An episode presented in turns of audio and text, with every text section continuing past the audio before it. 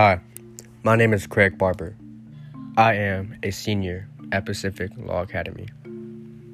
Love is a roller coaster. Everyone knows that. But what you don't know is how everyone takes post breakup situations. I like this poem, Love Isn't, by Pat Parker, because she uses repetition throughout the poem which indicates in the midst in a bad situation, you can still reminisce over the good times you have had with that person.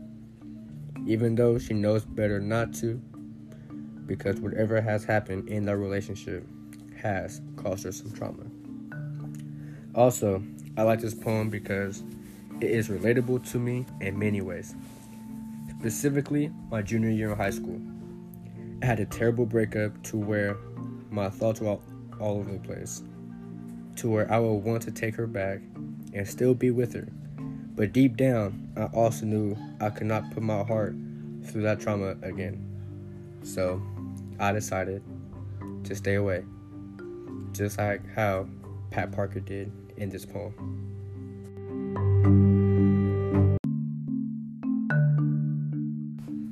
Now that you know why I like this poem, now let's see if you can catch where I'm coming from as far as repetition and my personal experience.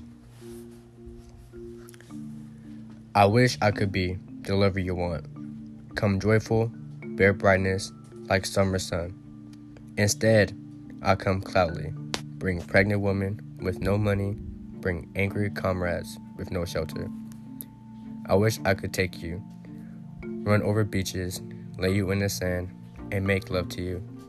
Instead, I come rage. Bring city streets with wine and blood. Bring cops and guns. It's bodies and prisons.